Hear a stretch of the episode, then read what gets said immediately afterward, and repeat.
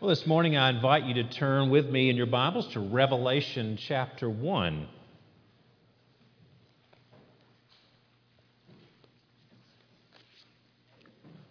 Revelation 1. We're actually going to read more than I've written there. I'm going to start from, the, from verse 1, more than the bulletin says. But before we read it, I wanted to explain to you my motivation for choosing this passage from John's revelation that was given to him by, by the Lord, a revelation of Jesus Christ. Uh, over the last couple of months, if you're a regular here at First Presbyterian, you'll know that we have been studying the letter to the Hebrews. And uh, that book stresses the need for a beleaguered group of Christians who are ready to give up to have a fresh vision of Jesus Christ, to see his glory on display, and to not abandon their faith in him. So the writer of Hebrews is promoting Jesus, and, and I mentioned this probably a month or so ago, but the book of Revelation has the same purpose. It's a revelation of Jesus Christ, not just from him to the churches, but a revelation of him a, a vision of him, numerous visions of him recorded, for, recorded of him to the persecuted churches of the day. Leon Morris, in his commentary, writes To all outward appearance, their situation was hopeless. These first century Christians were a beleaguered bunch. But it is only as Christ is seen for what he really is that anything else can be seen for what it really is. So, for these persecuted ones, it was important that, first of all, the glory and the majesty of the risen Lord be made clear. Now, he makes a statement there that I find interesting. It is only as Christ is seen for what he really is that anything else can be seen for what it really is. To know what really is true reality, we have to understand the reality of Jesus Christ. Because as Philippians 2 tells us, God has exalted him and bestowed on him the name that is above every name. So that at the name of Jesus, every knee should bow in heaven and on earth and under the earth, and every tongue confess that Jesus Christ is Lord to the glory of God the Father. This is where all of history is leading and it gives daily perspective about what matters and what does not eternally. What has eternal significance and what does not. That means, just like the people of John's day, it is important that, first of all, the glory and the majesty of the risen Lord be made clear for everyone here today so we can have perspective. Because our situation is not so much different than the situation of John's audience. Yes, we're separated by 2,000 years, but the similarities are uncanny. Un- uncanny. If you read chapters 2 and 3 of the Revelation, John addresses the seven churches of Asia Minor. And as you go through those paragraphs, you will see that they struggled with much of the same things that we struggle with. They struggled with losing their love and devotion for Jesus. They struggled with mounting persecution, with false teaching infiltrating the church, with sexual immorality even in the church, hypocrisy, apathy, mediocrity. It sounds all too familiar to our shame. And if you consider the circumstances in which they lived, they lived during the time of Domitian, the Emperor Domitian in the Roman Empire, who ruled over their part of the world. And, and, and, and during his reign, there was persecution against Christians. Um, but I was reading a, a book by Mark Bredin, Jesus Revolutionary of Peace, and he sums up Domitian's reign quite nicely, uh, which is not so nice, but sounds very familiar to us in this way. Overall, the rule of Rome during Domitian's era was based A, on its power and ability to crush any who posed a threat to it through violence. B, on the principles of gaining wealth. Its policy of Pax Romana, the peace of Rome, was not a peaceful principle, but one that allowed peace simply for the wealthy to become more wealthy and provide just enough for the ordinary citizens so that their disenchantment would not explode into full revolutionary action. So make the wealthy continue to get wealthier and keep everybody else just enough to be satisfied. And then C, on a successful propaganda that convinced ordinary people that Roman rule was divinely ordained and a good thing. It was a rule that invited synagogue and church members to throw their lot in with Rome's ways so that they might become wealthy. See, the last point was really all about emperor worship. The emperor, imperial cult was, was stressed during this period.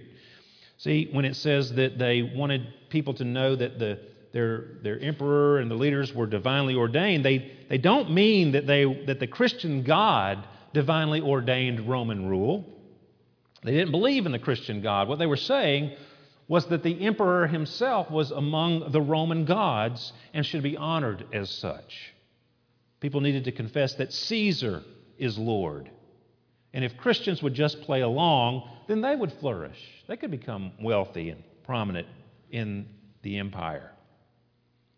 Doesn't that sound all too familiar to us? For the past several presidencies, we have seen people treating the president as if he were the Messiah or the devil himself, one or the other, depending on which side of the aisle you're on. It's disturbing to hear people say that their hope depends on who is in office. If our guy's in office, we have hope. If their guy's in office, all hope is lost. I wonder if the reason so many of our politicians act like they are gods is because people treat them like they are gods, like they can save us, like our lives depend on every decision that they make.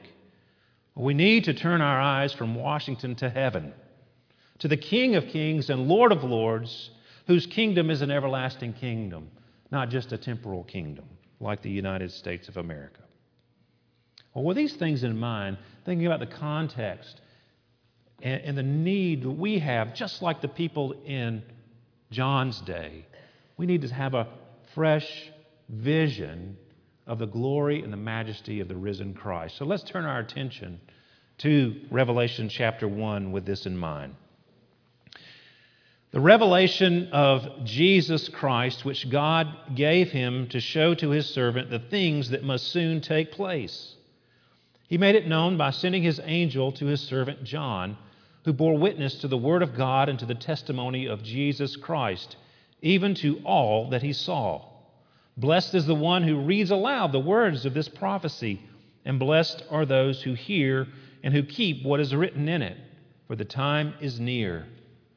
John to the seven churches that are in Asia, grace to you and peace from him who is and who was and who is to come, and from the seven spirits who are before his throne, and from Jesus Christ, the faithful witness, the firstborn of the dead, and the ruler of kings on earth to him who loves us and has freed us from our sins by his blood and made us a kingdom, priest to his God and Father, to him be glory and dominion forever and ever. Amen. Behold, he is coming with the clouds, and every eye will see him, even those who pierced him.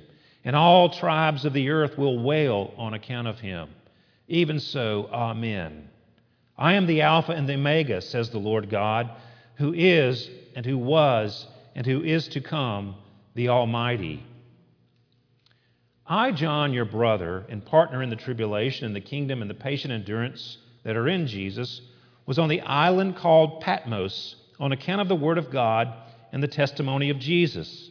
I was in the Spirit on the Lord's day, and I heard behind me a loud voice like a trumpet saying, Write what you see in a book and send it to the seven churches to Ephesus and to Smyrna and to Pergamum and to Thyatira, and to Sardis, and to Philadelphia, Philadelphia, and to Laodicea.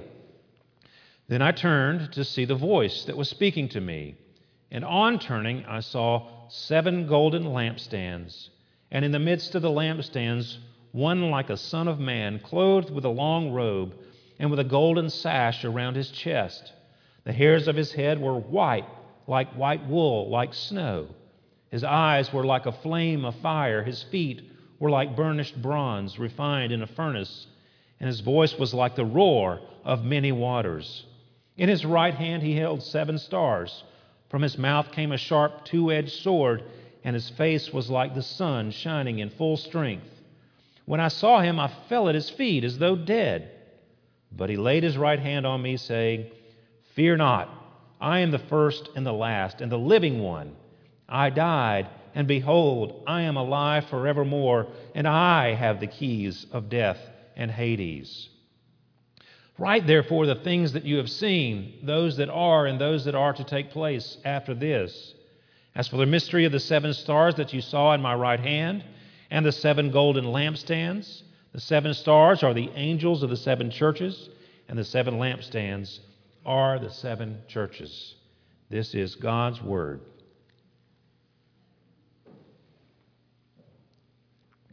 Well, many of you have probably seen a recently released Gallup poll that's been in the news.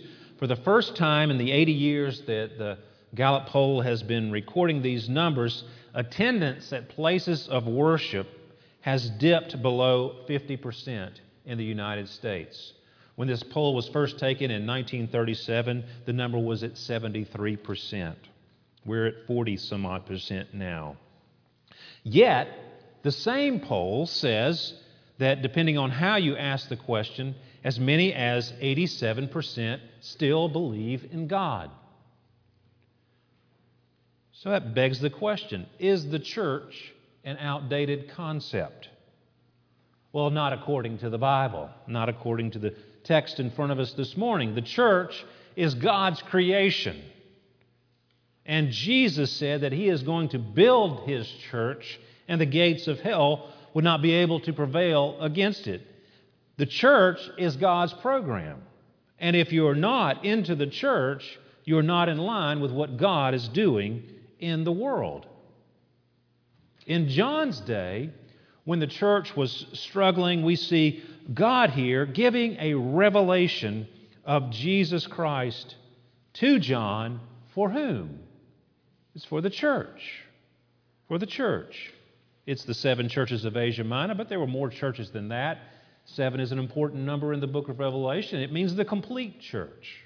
Yes, those seven churches, but if you read through that there, uh, the word applies through all time to, to all the church, any church that worships Jesus. And when John sees his first vision of Jesus, what does he see? He sees Jesus walking among the golden lampstands, which, as we find out at the end of the chapter, that symbolizes the church. It's the church that Jesus is walking among. God wants these people to know that He has not abandoned the church in their time of difficulty. No, Jesus is walking with them, He is present with them. Yes, they were going through some terrible difficulties in life.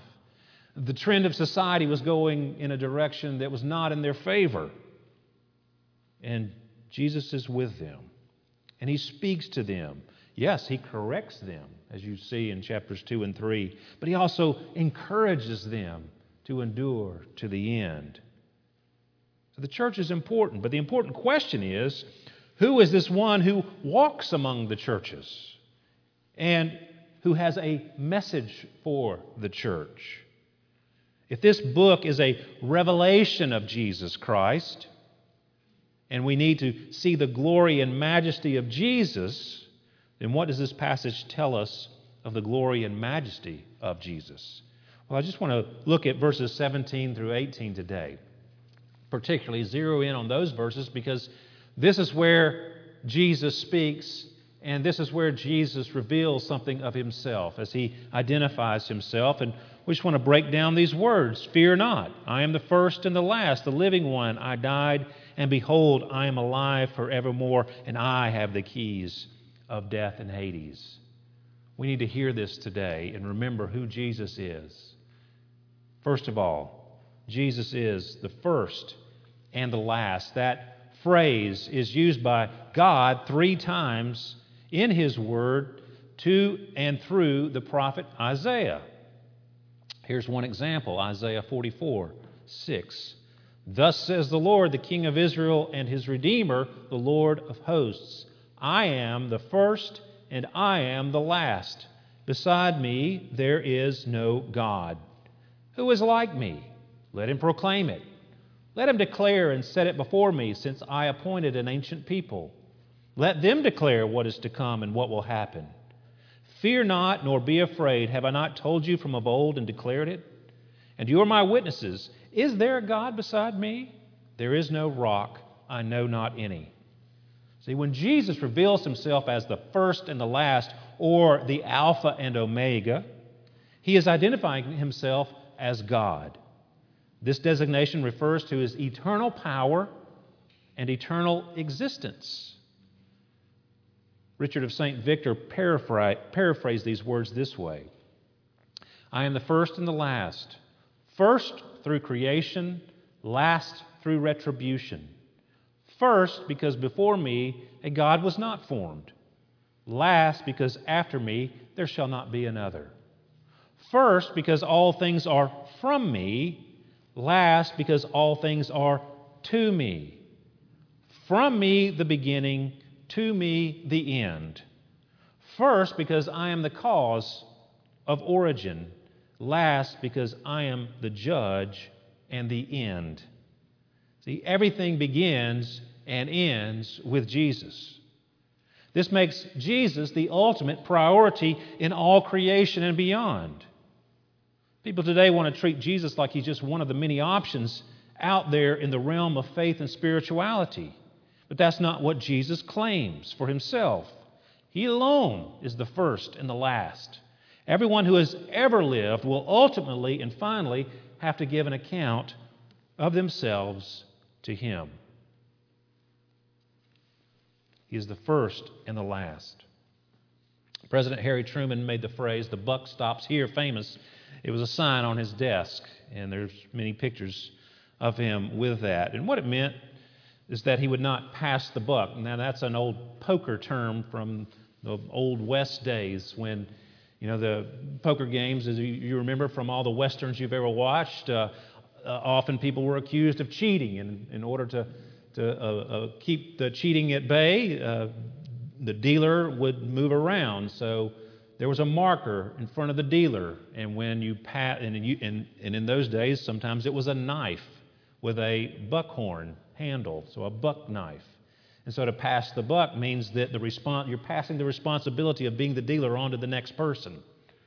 So it's about passing on responsibility. Well, what Truman was saying is that I'm not going to pass the buck. Responsibility stops with me. Uh, when it reached his desk, it had reached the final spot because he was the highest authority. Jesus is the ultimate authority, whom everyone will eventually have to answer to. And you, so you cannot be apathetic about Jesus. He is the first and the last, the beginning and the end. From him and through him and to him are all things. That's the Jesus we worship. Well, the second thing he says here that he is the living one. Jesus is the living one. And this is just a, a, a reference, an allusion to the covenant name for God, which is Yahweh.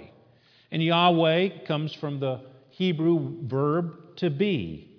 Uh, when God, Yahweh, reveals his covenant name to Moses at the burning bush, he says, My name is Yahweh. I am that I am. I will be what I will be.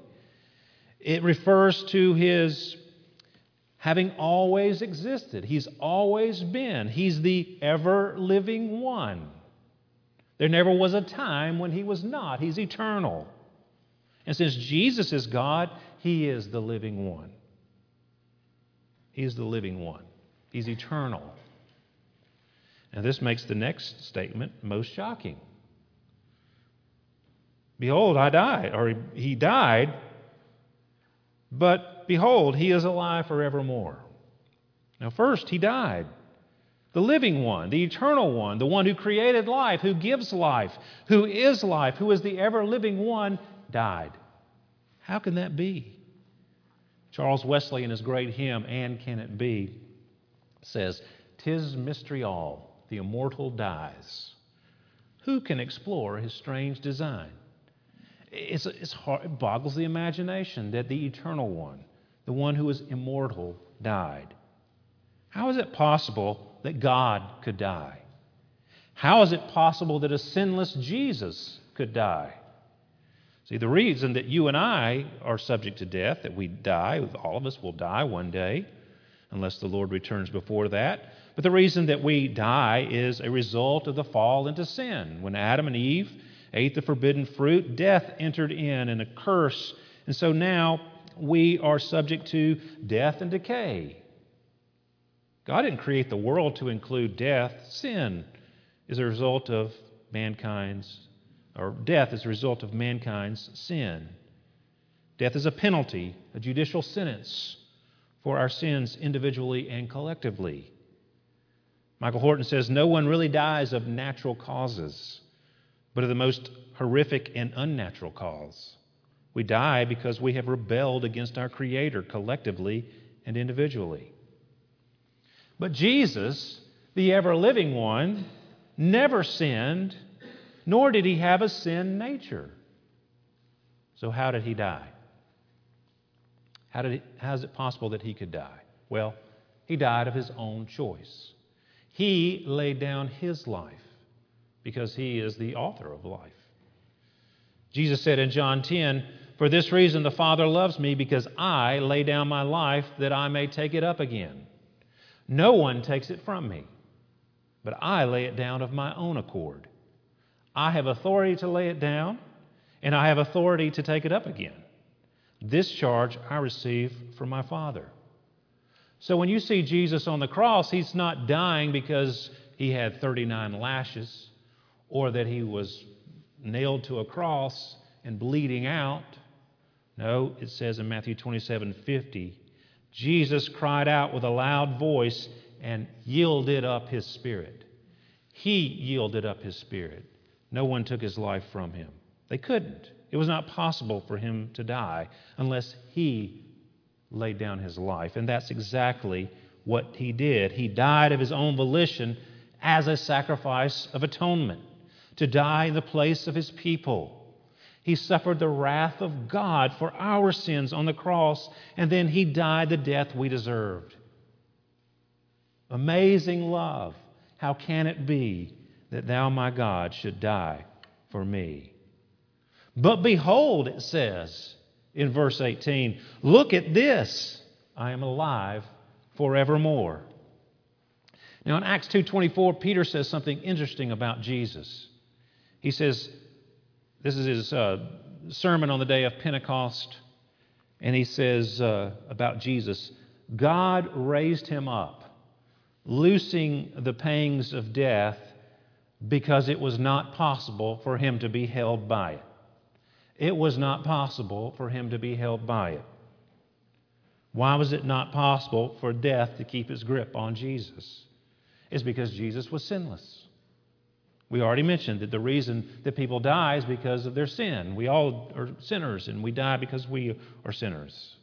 We're subject to decay. But Jesus was sinless. He fulfilled all righteousness. All his life, he never sinned in thought, word, or deed, or even in the intention of his heart. He didn't commit any sin, nor did he omit any duty at any moment of his life. He always loved the Father with his heart, soul, mind, and strength, and he always loved his neighbor as himself. He had no sin, therefore, death could not hold him. It had no right to hold him. The act of bearing the sins of his people on the cross was itself an act of obedience on his part. He did it because that was the Father's will, that was the mission that the Father had given him. He laid down his life, subjected himself to death as an act of obedience to the Father on behalf of sinners such as we are. For God so loved the world that he sent his only begotten Son into the world that whoever believes in him should not perish but have eternal life. So the grave had no right to Jesus, therefore he rose again. If he does not rise again, then that would indicate that sin and death had a claim on him. It did not. And his righteousness is vindicated by the resurrection. That's why Paul says in 1 Corinthians 15 that if Jesus did not rise from the grave, then our faith is in vain, it is futile. And we are to be pitied if we look to a Savior that is still in the grave, because that would mean he was sinful somehow or another. He died, but behold, he is alive forevermore. Behold, look at it. Jesus is alive forevermore. He is a human and fully God, fully human and fully God, right now at the right hand of the Father, representing his people. And he's going to return again for his people. Do you know why the stone was rolled away? It was not so Jesus could get out of the tomb. You remember when he appears to the disciples in the room where the doors are locked, he comes through the door. He's got a glorified body. He's not like a ghost. He's, he's more solid than the door. It's like a lead, lead going through water, lead pipe going through water.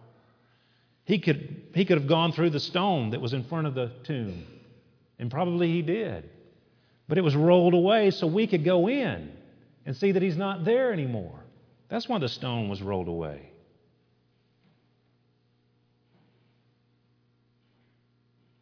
He cooked, he ate, he was physical. His body was glorified. It was like, it was like the bodies of Christians will be like in the new heavens and new earth. So the stone was not rolled away so he could get out, but that we could get in and see that he had risen. Because the resurrection is of vital importance. If you look at the front of your bulletin, there we have the uh, larger catechism where it talks about Christ being resurrected, exalted in his resurrection. Christ was exalted in his resurrection, in that not having seen corruption and death, of which it was not possible for him to be held, he didn't see corruption because he was not sinful. And having the very same body in which he suffered, with the essential properties thereof, but without mortality and other common infirmities belonging to this life, really united to his soul, he rose again from the dead the third day by his own power. And here's the important part whereby, when he rose again, he declared himself to be the Son of God, to have satisfied divine justice for our sins, to have vanquished death and him that had the power of it, that is the devil, and to be Lord of quick, the living, and the dead. All which he did as a public person, the head of his church, for their justification, for their quickening in grace, support against enemies, and to assure them of their resurrection from the dead at the last day. And that is why Jesus can say the final thing he says I have the keys of death and Hades. Note that Hades here is not hell. It's another word for the grave or death when our bodies are separated from our souls. This is referring to his power and authority over death. By, by rising from the dead, he conquered death. He now has the power and authority over it, over the grave. When Jesus rose from the, the grave, you can imagine Satan saying, He got away, he got away, and he's got the keys. He's got the keys. And when he returns, because he says so, death and Hades will give up all the dead they have held. Jesus said, Do not marvel at this, for an hour is coming when all who are in the tombs will hear his voice and come out, those who have done good to the resurrection of life, and those who have done evil to the resurrection of judgment. Because he has the keys. What he opens, none can shut, and what he shuts, none can open. He opens the gates of death when he pleases, and the gates to eternal happiness or eternal misery. He is the judge of all, and from his sentence there lies no appeal. So he is what's important. His kingdom is what is important. important. So where is your hope today? Is your hope in the Savior who's done it all, who's done all the work? He's accomplished salvation, he's conquered all his and our enemies including sin, including the devil, and including death itself. We have everlasting hope. We have a kingdom reserved for us in the new heavens and the new earth. A kingdom that has invaded this earth already, and the church is the kingdom of Christ on earth, and we're part of it. Or are you part of it? Are you part of the church? You need to be part of the church. You need to be part of his people. You need to have the fellowship of other believers. You need to come together like you are here today and worship the risen Lord. That's why we worship every Sunday. We're celebrating the resurrection 52 Sundays a year when we have 52 Sundays in the year. He is the first and the last, the living one. He died, and behold, he is alive forevermore. And he has the keys of death and Hades. Come to him. Let's pray together. Lord, we thank you for this word that encourages us and just shows us the glory of Christ. And Lord, we pray that, like John, we would fall down, that we would pay you homage and devotion, and that we would realize that we're dead if we don't have your favor. And Lord, we know that we can't earn it, We're, we can not deserve it. But you said, Come to me, all who labor and are heavy laden, and I will give you rest. He who comes to me, I will never cast out. Anyone who calls on the name of the Lord shall be saved. So, Lord, I pray that anyone who doesn't know you today would call upon your name and would become your follower. And, Lord, may we who claim to be your followers be faithful to you, not to give up, not to be discouraged, not to place our hope in human institutions or other human beings or in our bank account or our retirement account or our jobs or our status or any other thing, but let us put our hope squarely upon you, the first and the last, the living one, the one who died and who is alive forevermore and has the keys of death and Hades. And we pray this in his name. Amen.